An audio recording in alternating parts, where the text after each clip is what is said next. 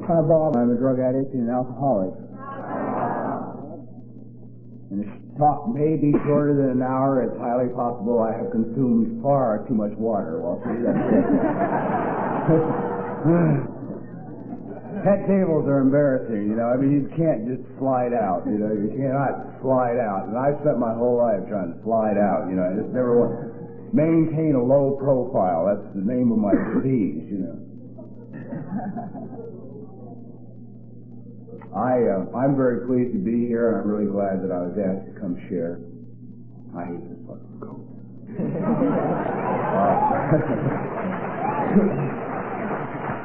you can edit the tape if you want. Some people.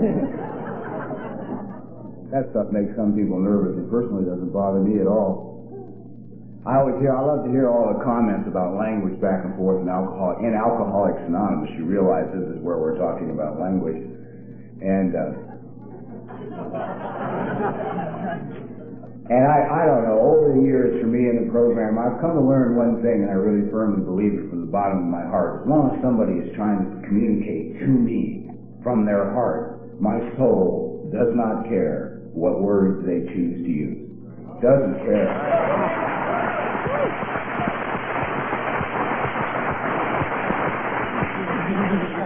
The only thing that cares about the words that people choose to use when expressing themselves in Alcoholics Anonymous is my head. I will probably spend a portion of this hour talking about my head. I have found in sobriety it is the only enemy I have.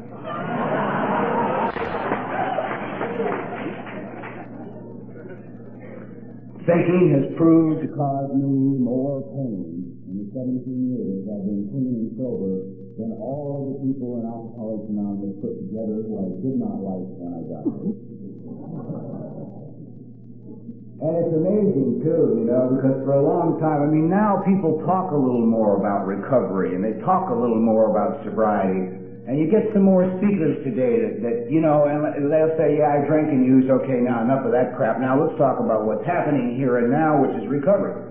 And I'm of that school. I, I don't, you know, there's, we all need to hear different things from the podium, but I personally, personally, when a man with 20 years of sobriety gets to a podium, and he takes 55 minutes to tell me what he used to be like, and five minutes to tell me about what it's like now in recovery, I get uncomfortable.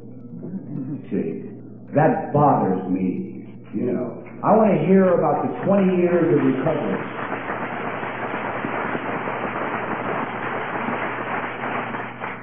We all know we don't know how to drink or use. Okay? That's out front, we wouldn't be here. You knew how, if I knew how, if it worked, if it continued to do for you what it did for you before you got here, you wouldn't be here. Alright? Now we can set that one aside and now we can talk about recovery because recovery is where I have found the pain. Recovery is where I've had to discover who I am. I had never, ever, one time contemplated taking my life until I got sober.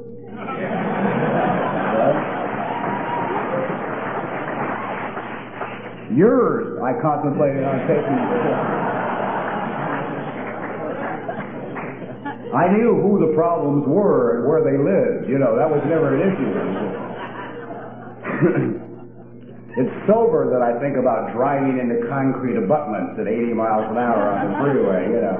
Ah, well, fuck it, I can't do it one more day, you know. And the sad thing, uh, after years of recovery of doing all of that and listening, is I realize it's only my own little voices telling me that. You know, and one of the things that I have discovered in sobriety is that I am the last person who should interpret what's going on in my life.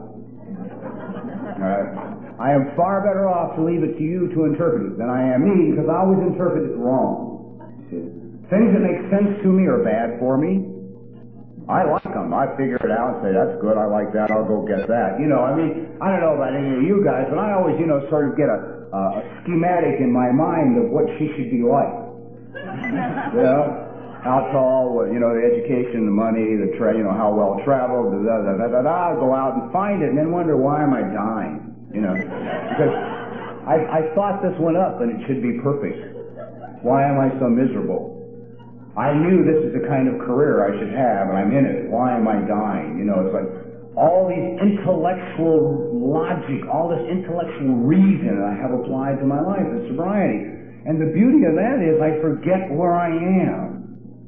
I forget that I crawled into the program of Alcoholics Anonymous. I heard some lady say the other night that she saw her father dying. I mean, my old man died from alcoholism. Okay, you know.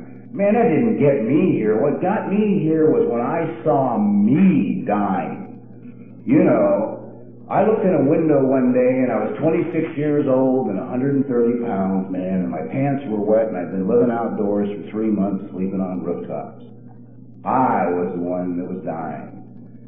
And I crawled into the program of Alcoholics Anonymous, certified mentally ill, and began to think.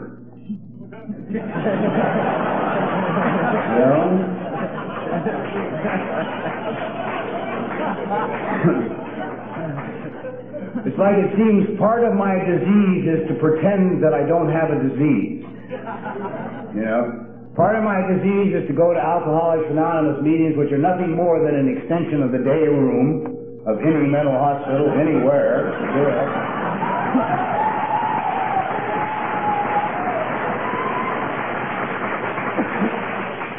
and pretend I don't belong. know. Geez, I'm okay. Sir, sure sorry you feel so bad, you know. I've been in bed for three days in tears, but it's nothing serious, you small nervous breakdown. It'll pass. I'll tell you about it when it's over. I learned that I learned that that's the kind of program my head preferred to work. My head wanted to go ahead, get into the crisis, die, get crazy, cry, crawl through the house, read the book, snivel, you know, just go through all of it. And then uh, I came out the other side, then go to the meeting and say, listen, I want to tell you what was going on last month. You know, right?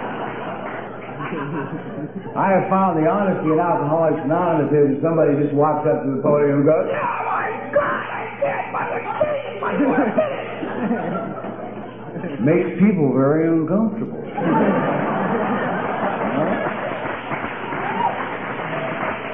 Makes me uncomfortable because either I've been there or it's coming on. you know.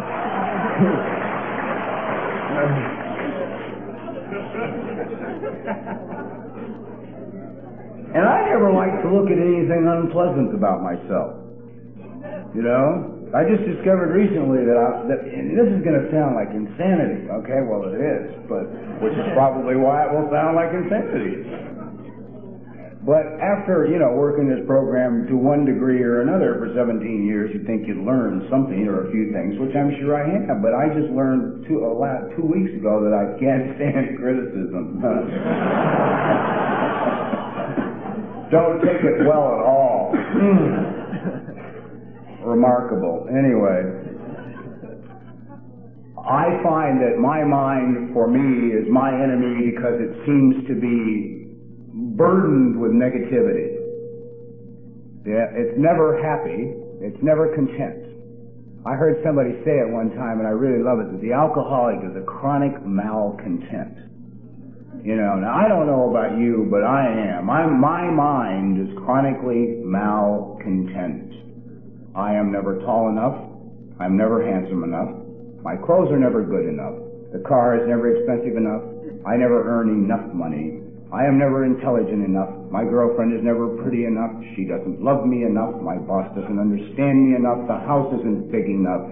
The sunshine isn't bright enough. Fucking meeting is too small. It's not large enough. You know.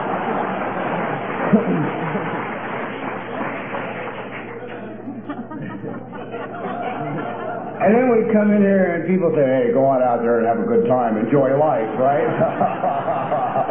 Certainly. You tell me how when nothing is ever enough, you know. It's like, and it's like, and I used to listen to this thing. You know, have you ever noticed that your mind, my mind is selfish, self-centered, self-seeking, petty, self-obsessed, sick, and self-gratifying. Now, the dangerous thing for me, see, all the rest of those are minor because Thank God the people in Alcoholics Anonymous who really love me will challenge me immediately on my self-obsession or on my pettiness or on my self-seeking or on my selfishness or on any of those things. They see me get into it and they will challenge me on it immediately. Immediately. But the one thing they can't deal with is the self-gratification. Okay? You see, my mind needs no one to entertain it. Perfectly happy to sit home alone and think. Doesn't need a meeting. It will work out the problem its own. Okay? In 43 years of living, it has never successfully worked out a problem by itself. All right? True. True. Maybe you have, okay? Maybe there's some of you in this room who are well-adjusted, rational, mature adults. Okay? Probably the Alateens.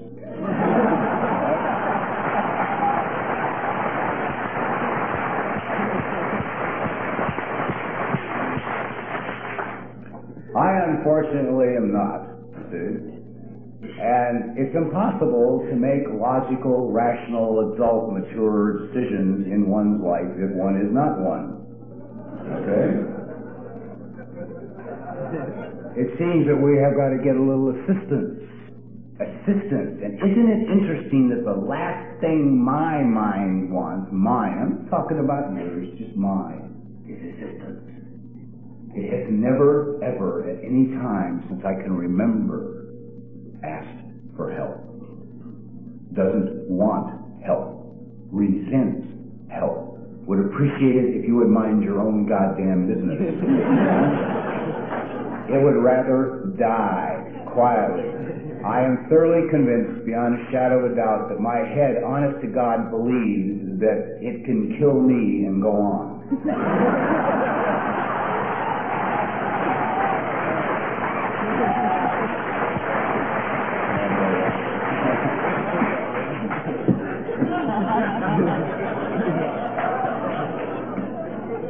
moving the water out of my reach before I really get in trouble here. and my head would like to really set me up for that one. Anyway, have more water. What the hell? You're strong, right? You know.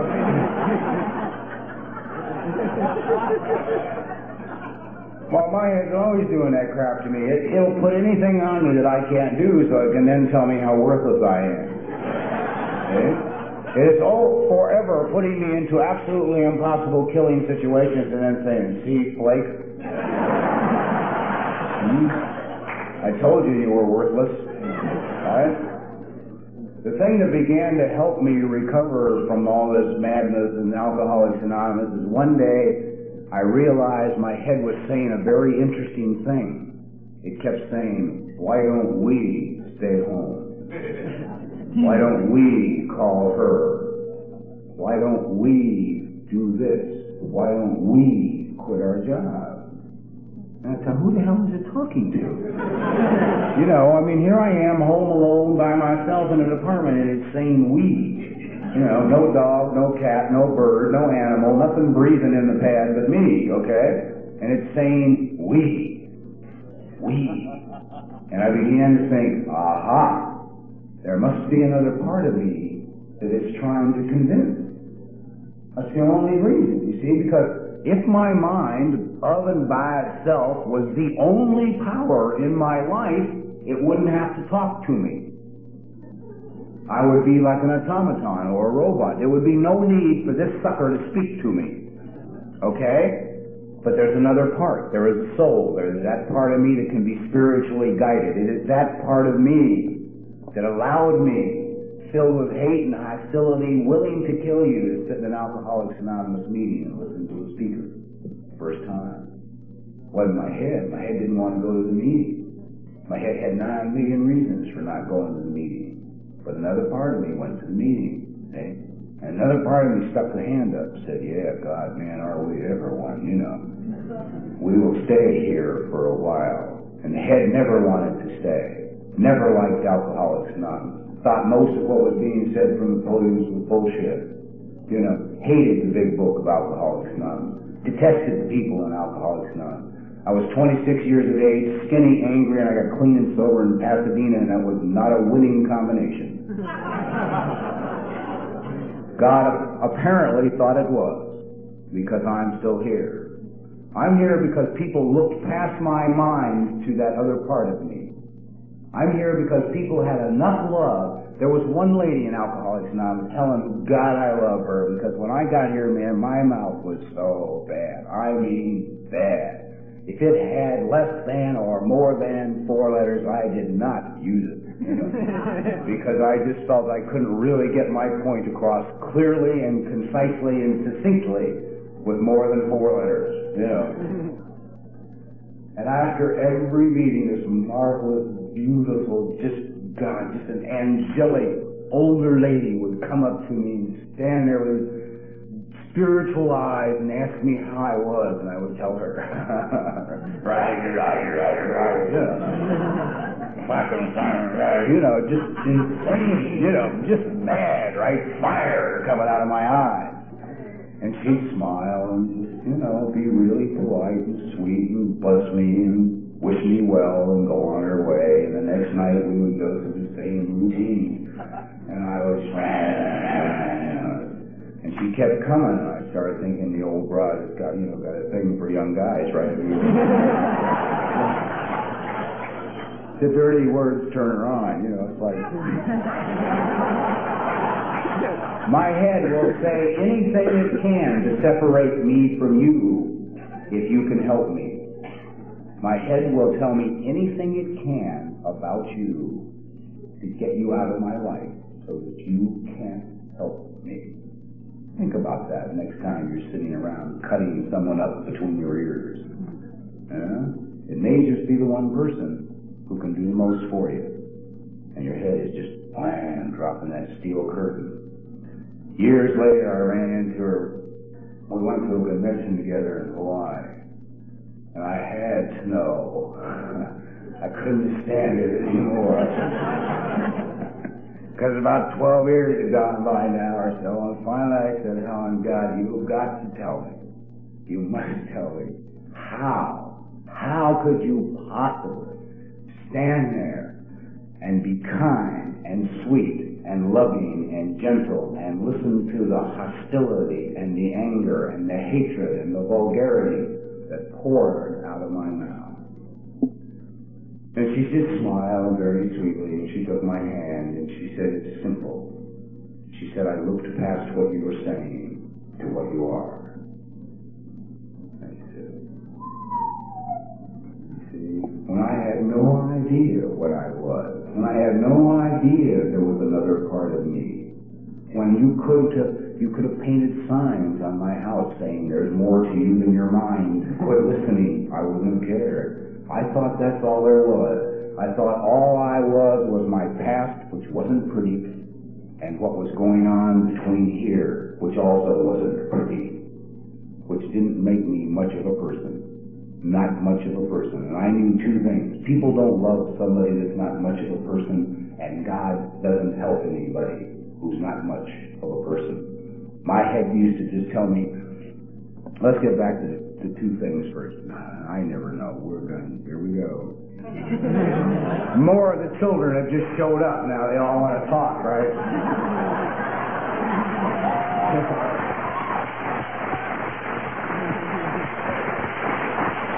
They're saying, okay, fuck him, we're going to get equal time, right? He's talking all this weakness in God. We're going to get here and talk strength, courage. It takes guts to make this program. That's what my head would like me to believe, right? You know. I mean, I love that one. I always love to hear people in AA talk about strength. You've got to be kidding. Jesus. Oh. Got a problem, son. Pull yourself up by the bootstraps. If you want potatoes, get a hoe. Turn it over to God and do the footwork. We unfortunately don't have a map for you. Lots of luck, but do the footwork anyway, you know. I love it. I mean, maybe some people forget where the hell we came from. You know, I know my head would like to forget where I came from, would love to forget. It does not want me to openly and publicly admit I'm chicken shit. Weak, inadequate, frightened, scared to death, and need. Need you desperately. Without you, there is no me. Okay? My head doesn't even want to hear that because it doesn't like you. Because if I deal on the other level, if I deal on a spiritual level, if I deal on a feeling level rather than a thinking level, rather than an intellectual level, you have more power than my head. The living proof of that is the fact that I am clean and sober 78 years. Okay? Uh, because I am Looney Tunes upstairs. Okay? it's toys in the attic, man. Don't think up. some of which are broken and did not mend properly.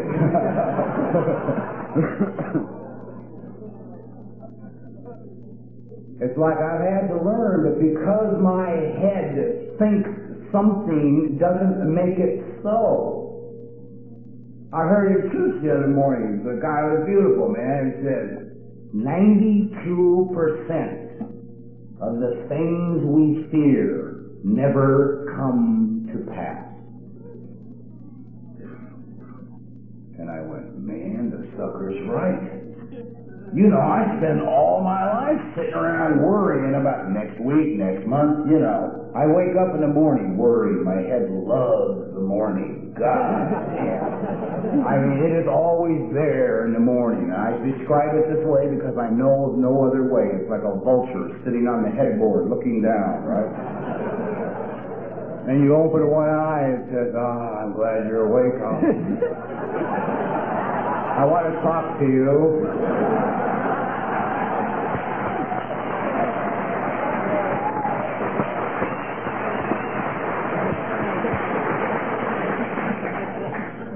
You ever get this feeling that wait, laid awake all night? While the body slept, it just lurked in the shadows, waiting for you to wake up, right? And you wake up, if your mind is like mine, the first thing mine always says to me is, you're tired, you didn't get enough sleep. I may have had 14 hours, I may have had four, it doesn't matter, it says the same thing. You know? Well, you can't go to work today, not as tired as you are.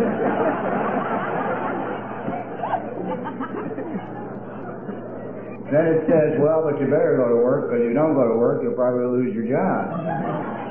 And if you go to work as tired as you are, you're going to screw up and you're going to lose your job anyway. But now you got one eye open, you're unemployed.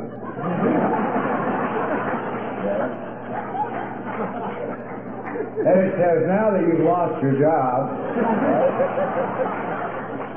you haven't even got out of bed. You don't know nothing, right? But it does. It knows, man. It knows. Ask it. It'll tell you, you know. It'll say, now you lost your job and you only got $413 in the bank, sucker, you're in big trouble. okay? I mean, you're not going to last out the month. By now, if you have any kind of program at all, you're desperately trying to get into the nightstand to get the daily word or the 24-hour day book or something, anything other than what's going on here, you know. In the beginning, unfortunately, you probably just lay awake and listen to this sucker tell you how bleak it is, right? And then if your mind is like mine, the next thing it will do is it will start running a medical scan of your body, right?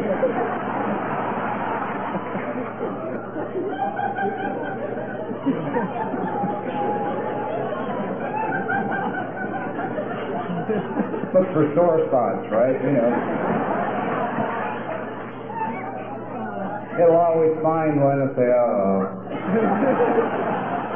you know what that is, don't you, dummy? That's a big C.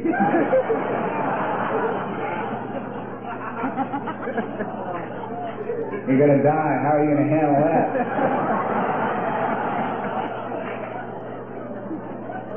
You're going to stay sober, go to meetings and talk about it, or you're going to be sick and sit and drink and hide out. And then they wonder why the sober alcoholic doesn't leap up to greet the day. Okay? You're unemployed, broke, and dying.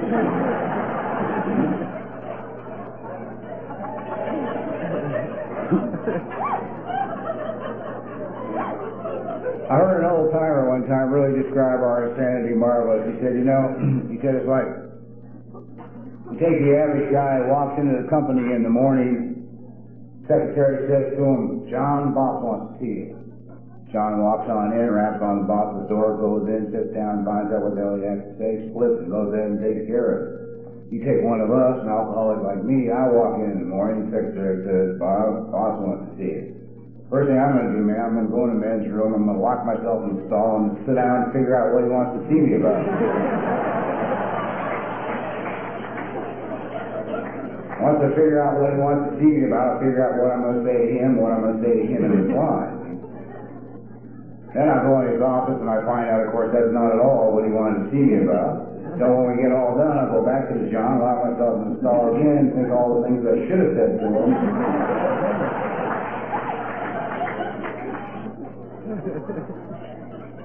Which shows that we can get a lot more out of a simple situation than the average person.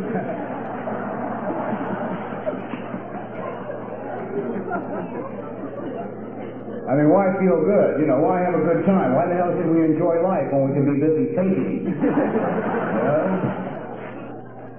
A friend of mine says, life is what's happening while you're busy making plans.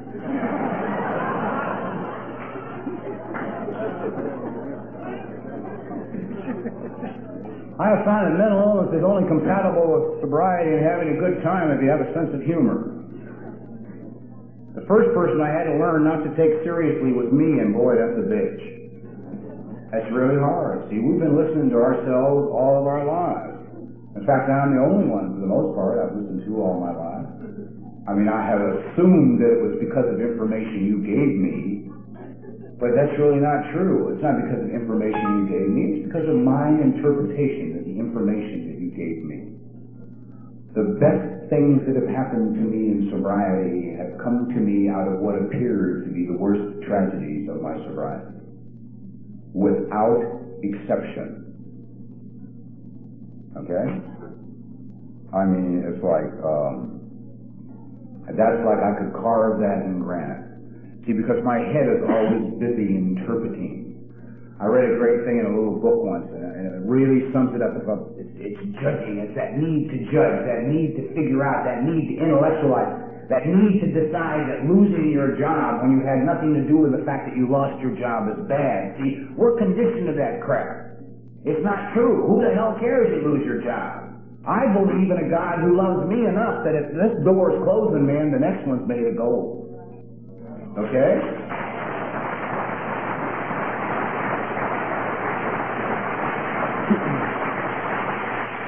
Did not always, however, in early sobriety, believe in that God. Was a little ner- was a little concerned about God when I first got sober. People said, "Turn it over."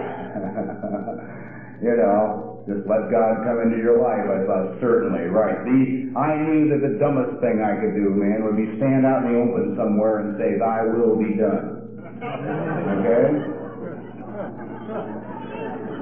Okay? I knew what His will was for me. Didn't want any part of it, you know. My head told me that if I was lucky, if God loved me just a little bit, the best I would get would be 20 years sober, washing dishes in a men's 12 step house, celibate, talking about gratitude.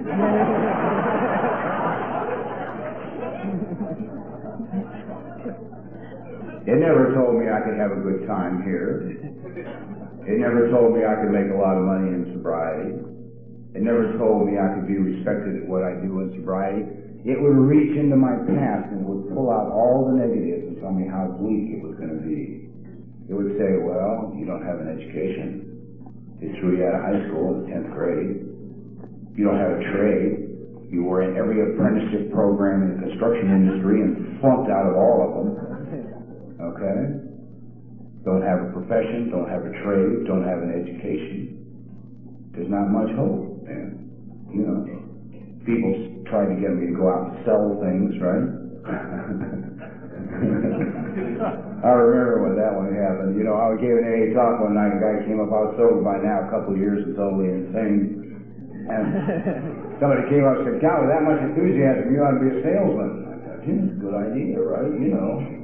Boy, whenever it's a good idea anymore, I just duck the hell out of the way of it. My life makes no sense to me at all today, none of it, and I have never been happier. Never had more love, more beauty, more peace, more hope, and more thrills in my life than I do today, and I don't understand any of it. Oh, thank God. It isn't necessary that you understand. It's let me rephrase that. It's not necessary that I understand. If I tell you if I tell you it's not necessary that you understand, your head will immediately throw up a wall. It's necessary for us to understand. Maybe not him, but we've got to. Don't listen to him. He's still drinking water, We're trying to. we know he's had too much. he admitted it. He can't keep his hands off the glass. I think obsessive compulsive behavior leads with the grave. God. Anyhow, I read this marvelous thing about judgment, see, because I had no hope. I mean, I came from background. I mean, I'm one of these people who lived in the streets. I ran in the streets. I ripped and run. I ripped and run in the streets. I'm the kind of person that always took down both ends of those deals, which makes for a lot of enemies and a lot of firepower and a lot of people get hurt. Okay, that's where I came from. So I knew there was not going to be a God or love for me because you can't hurt people like I hurt people and come in here and have anybody or anything, or particularly this God, whoever, whatever it was, care about you.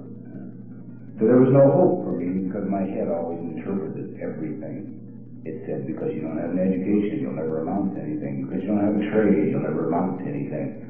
Because you're divorced, you'll never amount to anything. Because, because, because, you will never amount to anything. It always was interpreting, and that happened to you, and that's bad, and this is happening to you now, and this is bad, and this is happening, and this is bad.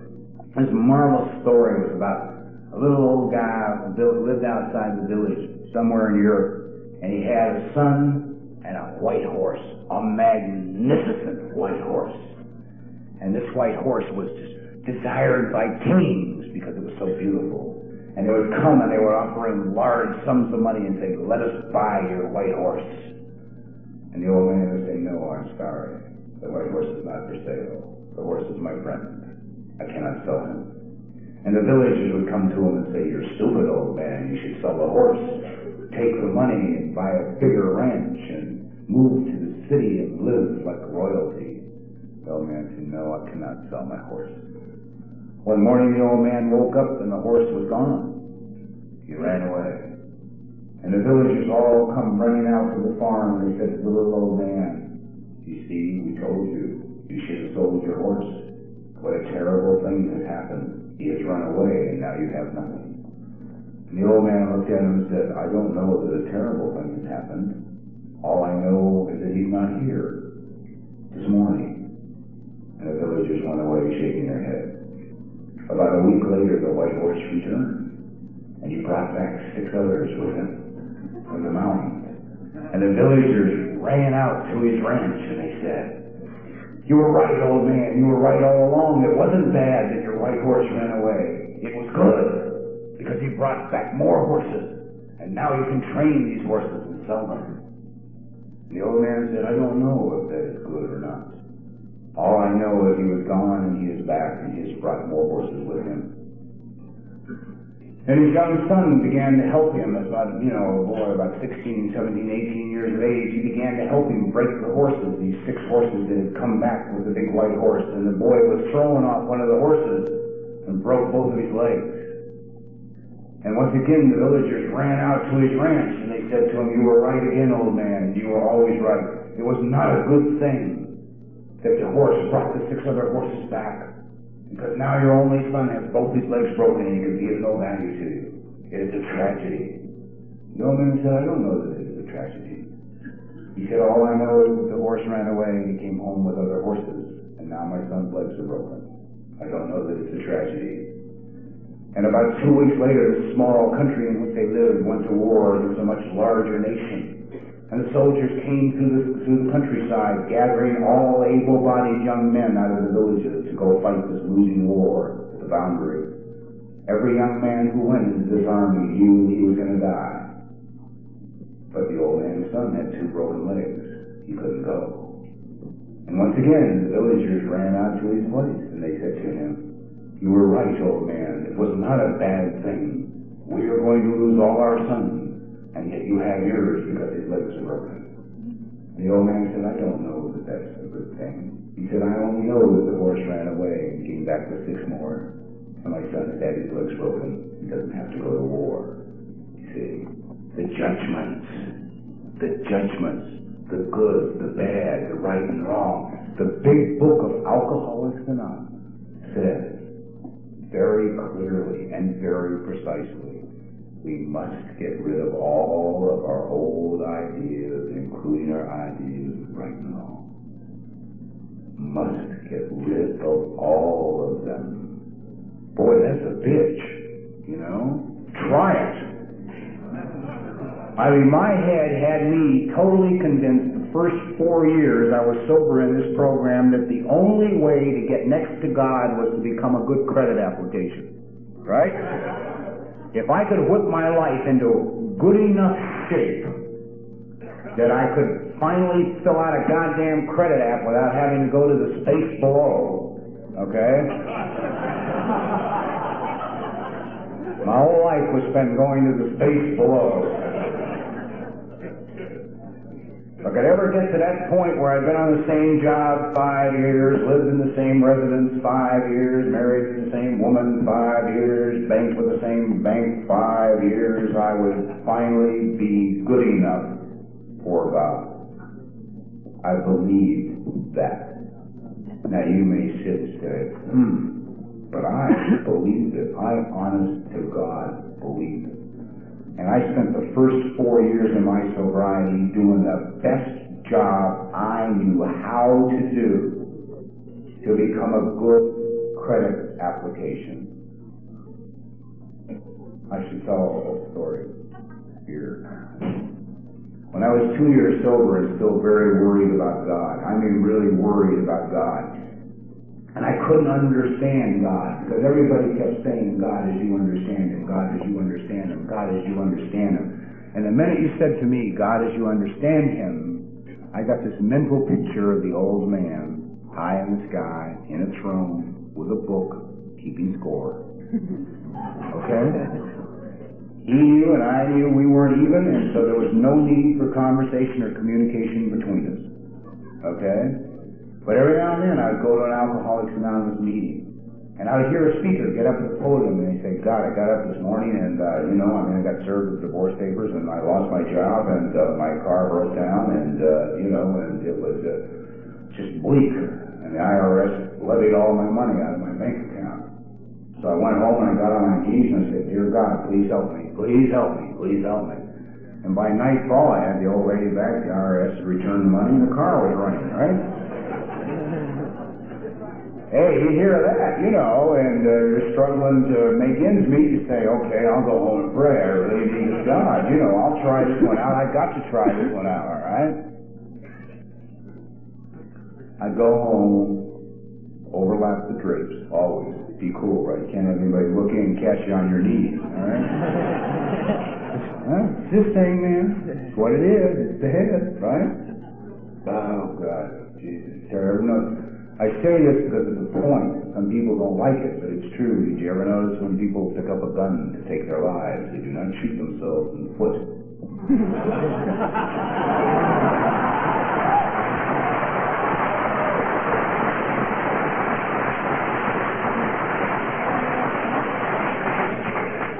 They're trying to shut up the voices, man. Trying to shut up the voices. Thank God we have a program. Thank God my life is filled with people who will listen to my voices. I can talk to my friends with any of the voices I care to, and they just smile and go, hmm, Jesus, you know. Bob has another good idea. Watch him go, you know.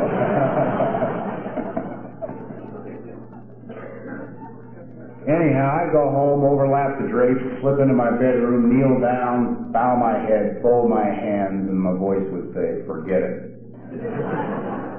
God will only work for the good people, and you're not one of the good people. Hang in there and do it as good as you can.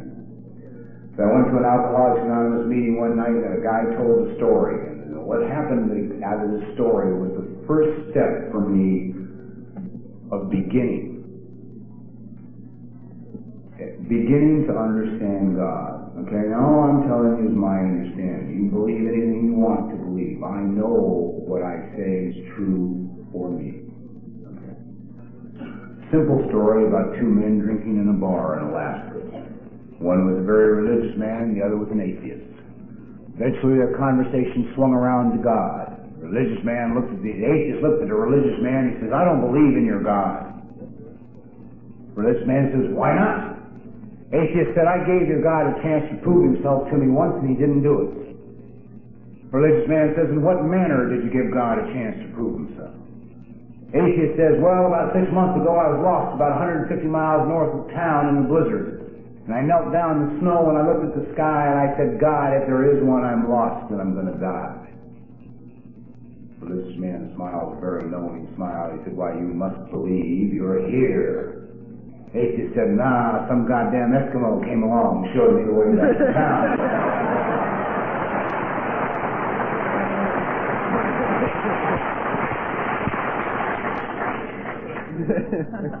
well, see now, my poor head finally lost round one because I was sitting in that meeting of Alcoholics Anonymous two years clean and sober, and I never called this outfit.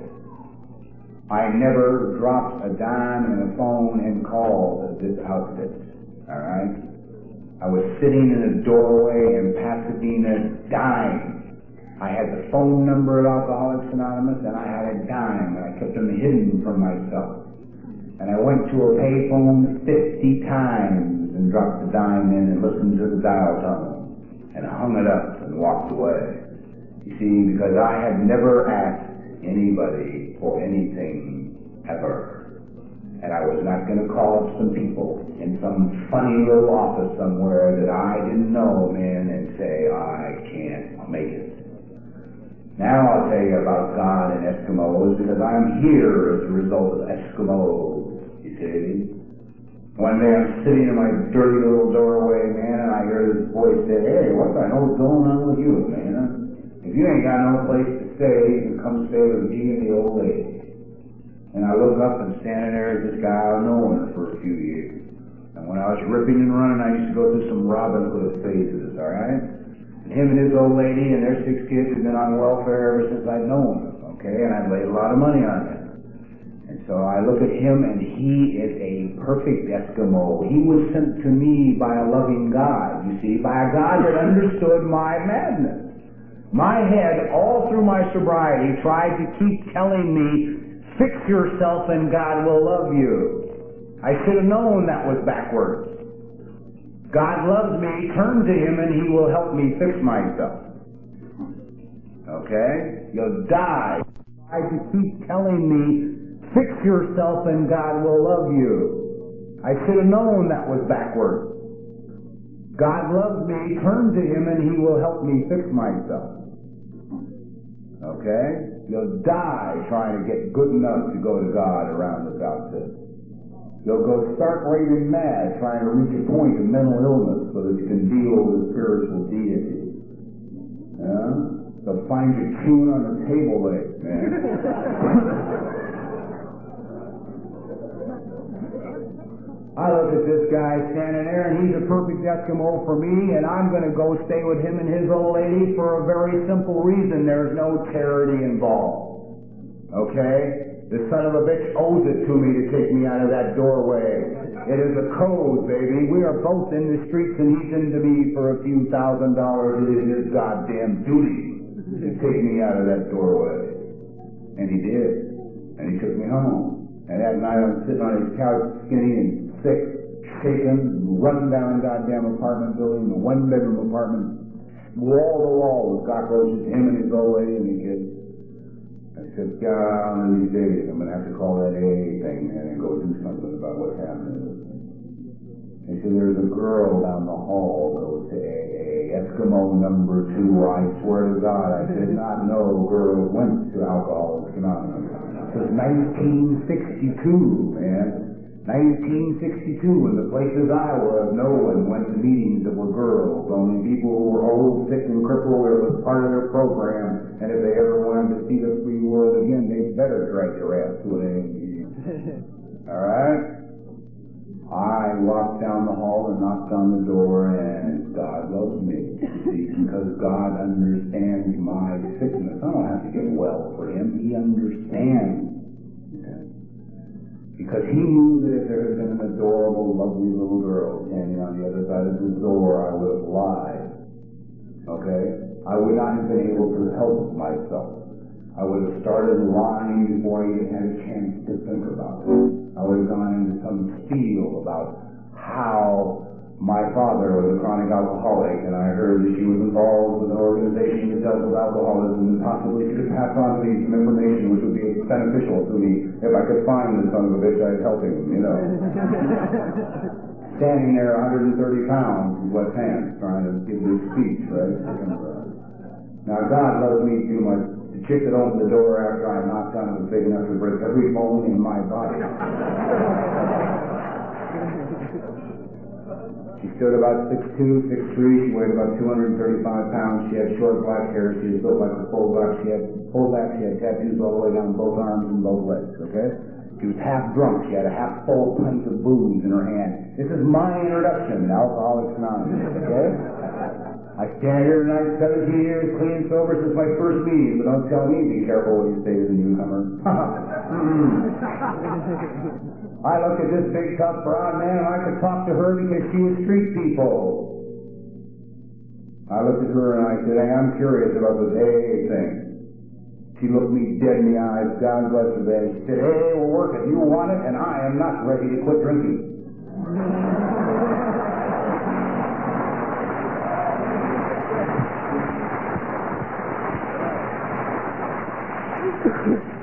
Made sense to me. I took one look at her and said, Christ, if I was a big tough broad, I wouldn't quit either. Well, made sense to me. I knew I would turn around and go right back out in the streets, man. If I had her size, her, her stamina, her muscles, I'd go. But I didn't. And so I could say to her, hey, you know what? I can't go on. I'm sick and I'm tired and I'm weak and I can't go on. And she felt the responsibility for the sobriety she had had as an Eskimo. There's a slipper stuck me in a car, drunk, and took me to a meeting. You want to talk to me about the power of God? You want to talk to me about getting well enough for God to take care of me? Nah, man. Uh-uh. Not when a slipper sticks you in a car drunk and takes you to AA meeting. I heard that story and I said, hey, this is terrific. God works through people. God works through people. Two years clean sober, it finally dawned on me, the instrument God has in people. And I said, terrific. And I went home to my little apartment. I felt better. The kingdom is in me, it's in everybody, and people are his instrument. But then my head talked to me. It said to me, yeah, that's true, that's how it works, but there's three areas of your life, son, God wants nothing to do with. Like a fool, I said, what are they? I don't ask questions anymore in my mind. The only thing I ask my mind anymore is what is your source of information?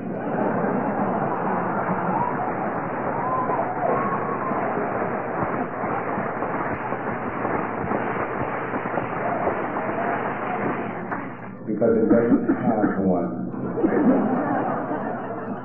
Never has. I don't know where it got all this information from. But Jesus, it's just, just hysterical. I said, well, what are they? He said, well, the first area God isn't interested in is the girls that you date. I thought, well, okay, yeah, I can buy that, right? You know God and love and sex and go, yeah, that makes sense. God isn't interested in that area. I, I accept that. I said, what's next? He the next area God isn't interested in is employment, dummy. God doesn't care where you work.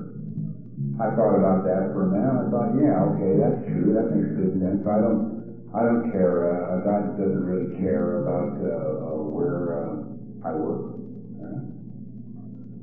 I said, all right, what's the last area? I said, money. God doesn't care about money. God and money are not synonymous. And I said, yeah, okay, that makes sense. I said, now go ahead and, you know, get it, right? Now that you know God works through people. Here's what my mind had just done to me, all right? I had begun to get an understanding of a loving God And my mind had now said to me that employment, money, and women are the three areas that God isn't interested in. In the 17 years I have been clean and sober in a program of Alcoholics Anonymous, man, and I have sponsored a lot of people.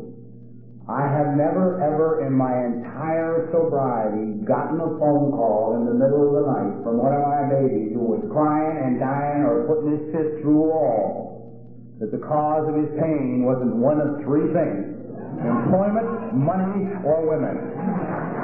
Okay?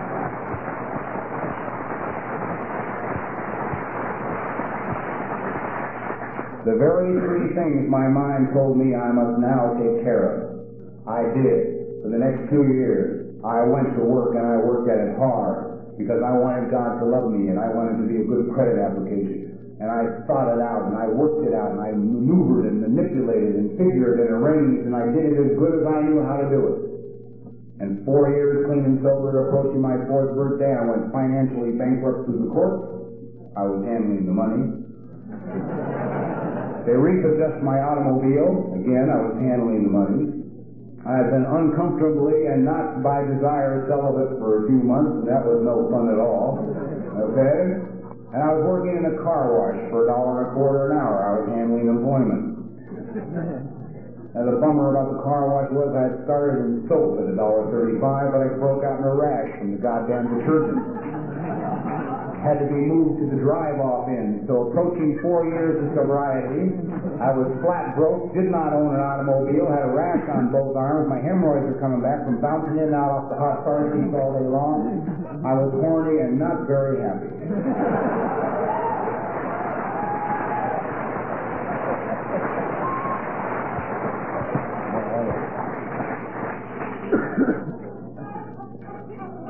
That's as good as I can do it. Okay? That's clean sober with the 12 steps, right? What is the sign? Step to, what is it? Step to, step to the promises. okay? I was, I was trying to step to the promises. Unfortunately, one more time, I started in the alley. I spent my whole life in alleys. I'm always in the alley, right? Never on the boulevard where it's happening. My head, my head always says, no, go down the alley. You know, we're used to alleys. We're comfortable in alleys. You know, the good people walk on the boulevard. You know, you and I will go down the alley. See? That's the fucking crooked alley. I can't see straight. Anyhow, an Eskimo drove through the car wash and offered me another job. After a year on this job, I broke my back. I surrounded. Nah, well, um, uh, yeah, okay. Hmm?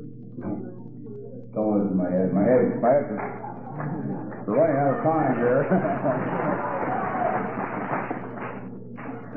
I had, uh, I was approaching my fifth birthday in alcoholics. Oh, screw it. Uh,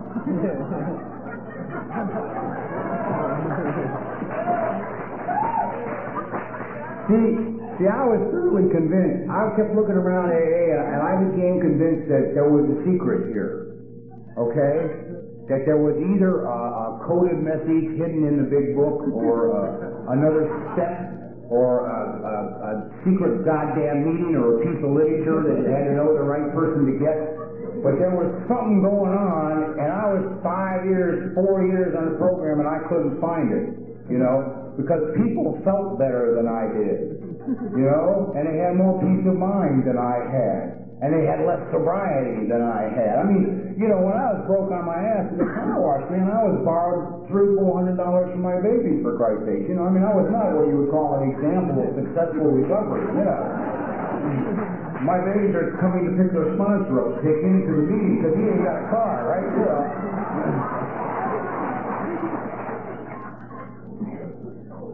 So anyhow, I worked on this job as a die for almost a year, and I went back to a convention in Denver, Colorado, and I was there a week, and I had a great time. We got ready to leave this damn convention. We, we pulled out. See, I believe in Eskimos and the power of God, and I'm yeah, screw it. I'll slow down and tell this man because I have almost died of sobriety. I've had just immense pain of trying to fix me so that I would be good enough for God instead of letting God take care of it.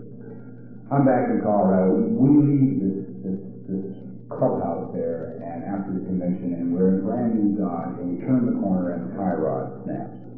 Brand new Dodge, okay?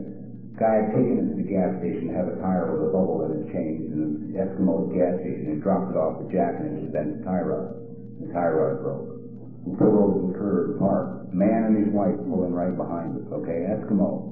All right, they've been at the convention. Kind of guy I hated in Alcoholics Anonymous, right? I'd gotten clean and sober with 3,000 of them in Pasadena. Charlie Snowshoes, you know? Guy never drank that much, you know, never got that bad. One day they passed out in the boardroom in their corporation. It was embarrassing. They came to AA and got sober. Their lives were in better shape, drunk than mine was sober, you know. Had no communication with them at all. Figured they wouldn't know emotional pain if it ran them down in the middle of the street, you know.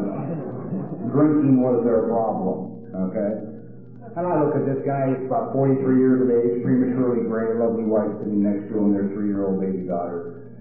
And I said, oh God, Charlie Snowshoes, right? This car is busted, what the hell? You know, I mean, Eskimo's an Eskimo, all right? Can't, can't be too particular.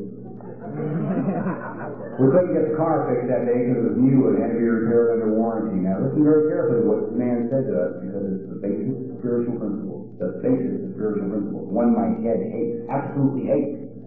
He said, look, okay, you guys can't get your car fixed. We'll take the six of you, those six of us, three guys and three girls. We'll take you all out to our house, put you up for the night, and we'll pack your lunch tomorrow and put you on the road back to California when your car is repaired.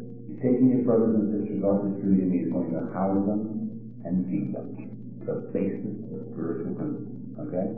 They got the car towed in, the girls out the house, came back, got us, we get out in the southeast Denver, we pull into this massive circular drive in front of this big brick house, another new car in the driveway, and I'm moping in Charlie Snowshoes, right? Walk through the house, spiritual frame of mind, price the furniture to the best of my ability.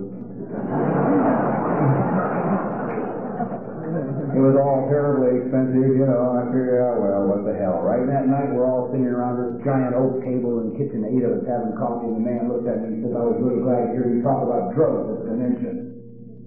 I thought, what in the hell does Charlie Snowshoes in Denver, Colorado want to know about dope? This is 1967, you know. So I looked at him and said, why? And looked over his wife and he smiled a marvelous, gentle, very spiritual smile. And He said, well, he said, Mother really doesn't like me to talk about this a lot. He said, but I'm a three-time loser for drug addiction from California. Charlie Snowshoes, my first judgments are always good, you know. he said, and I went to AA, and Quentin and I went to AA in Folsom. He said, but it didn't take, man. He said, I came to Denver two days over four years ago, and I was two days clean. Said, I walked into the clubhouse in downtown Denver, which is a Skid Row clubhouse. He said, Mother here was working behind the counter serving food. He said, I remember what the people in AA had said about if you want what we have, and we're going to go to any lengths to get it, and I wanted what that lady had, and I knew that with her, I would be able to stay clean and stay sober.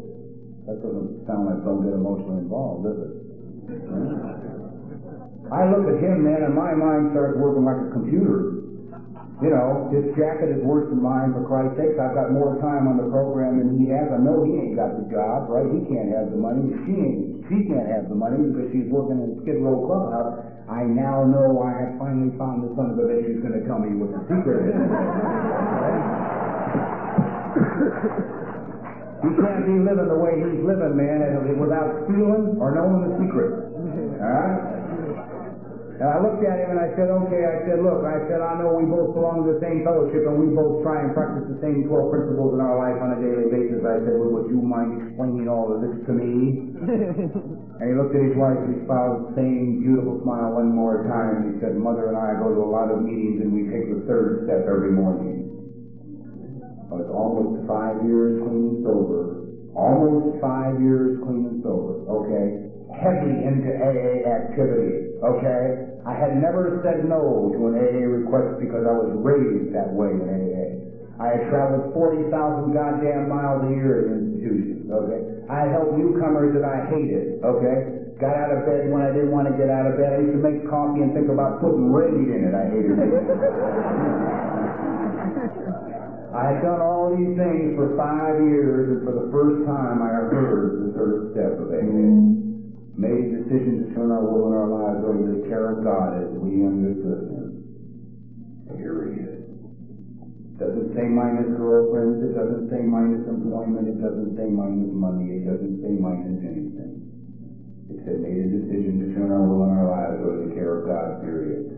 I came back to California and I went back to my little apartment and I went to my job one day and I came home that night and I sat down in my bed and one of the things that had been driving me crazy in Alcoholics Anonymous is I knew that if I could ever find the right prayer, God would understand me. If I could just get to be a good enough human being and I could find the right words with which to pray, then maybe He'd do for me what He was doing for the rest of you in AA. Because you weren't showing me your pain, so I didn't know you were hurting.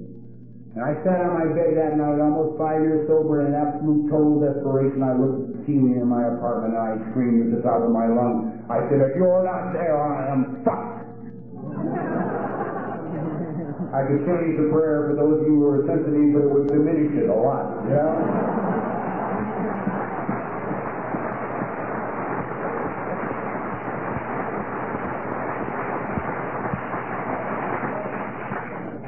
I knew there was no God, I was going to have to die because I'd worked this program as good as I knew how to work it, and I had given it every ounce of energy I knew how to give it, and I had done as good as I could on the job, and I had done as good as I could paying bills, and I had done as good as I could in relationships. I had done it as good as I could do it, and I didn't know how to do it any better. I went to work the next day. I placed a brand new Allen head wrench into a brand new Allen head bolt, slipped. I went backwards against one of the furnaces and crushed two vertebrae in my back. Short time later, I'm laying in an emergency hospital, and the doctors are saying to me, okay, you can't stand for long periods of time. You can't lift anything heavy because my back has been broken a number of times with my attitude. It was easy to get it broken. Anyway. And I'm laying there in the hospital, and all the doctors leave me in this little cubicle, and they walk out, and my head starts screaming. See, you goddamn dummy, you surrendered to God last night, and you broke your back.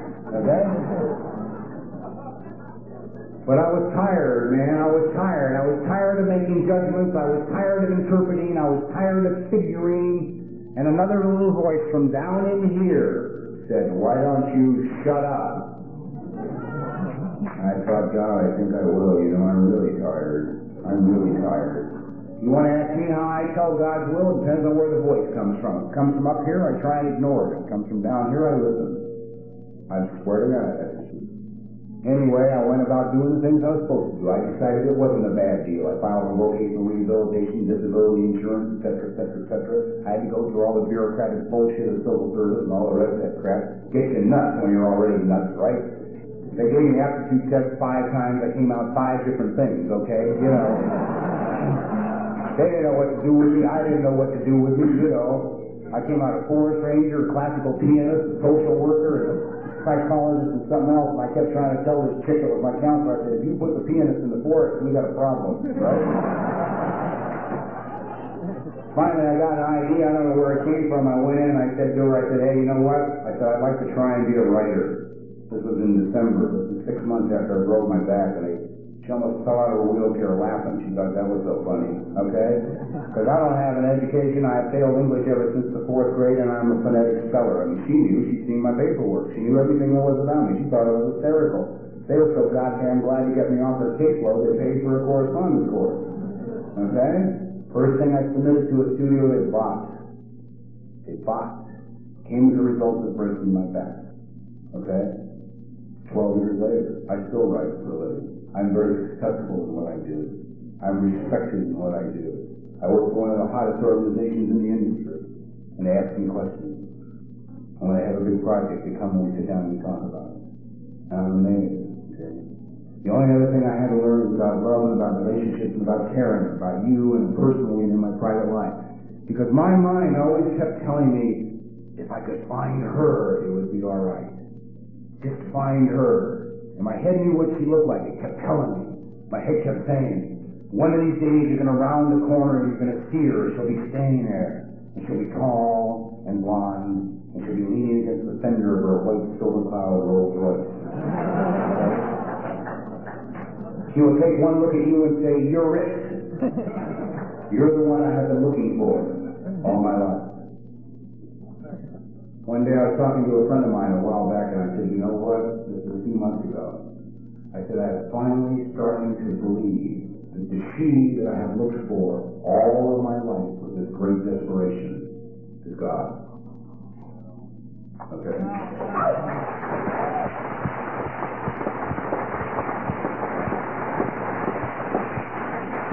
You see, because I'm weak and I'm inadequate and I'm frightened and I'm chicken shit and I'm scared to death and all I ever wanted was for somebody to take care of me. Okay? I decided I'm not going to look for her anymore. I will decide that she is God, and that is it. Now in my life, I have a lady who is not that tall, brunette, and drives an oxen. I've never been more in love or happier. I've never had more communication with another human being. I've been married four times over, which says, you know, I've been trying. God knows. I come to a convention now like this and I feel like I belong. Okay, you might say, well, of course you belong. You're an addict and alcoholic. Bullshit. I was seen in Alcoholics Anonymous meetings for nine years before I sat down and went and got comfortable. Before I felt like I belonged. See? So I believe that if there's anything at all I've got to share, if there's any message at all I have, it's based on my experience, which is I can't fix me. That there is a God who loves me enough, who is powerful enough, who cares about me enough, that He gave me you. Right? I mean, a slipper, drunk, to be to me. You can't intellectualize that. You see? 17 years sober, thank God for you and for God. Because everything I have in my life today, I never even fantasized in my wildest imagination. I was never a worthy enough human being to live the way I live, to have the job I have, to earn the money I earn, to share the love that I share with my lady. I never was a worthy enough human being. So I guess God doesn't require anything from me other than just sit down, shut up, and let him bring me here to you, and you will lead me to what I have. And I really love you, and God bless you, and thank you very much.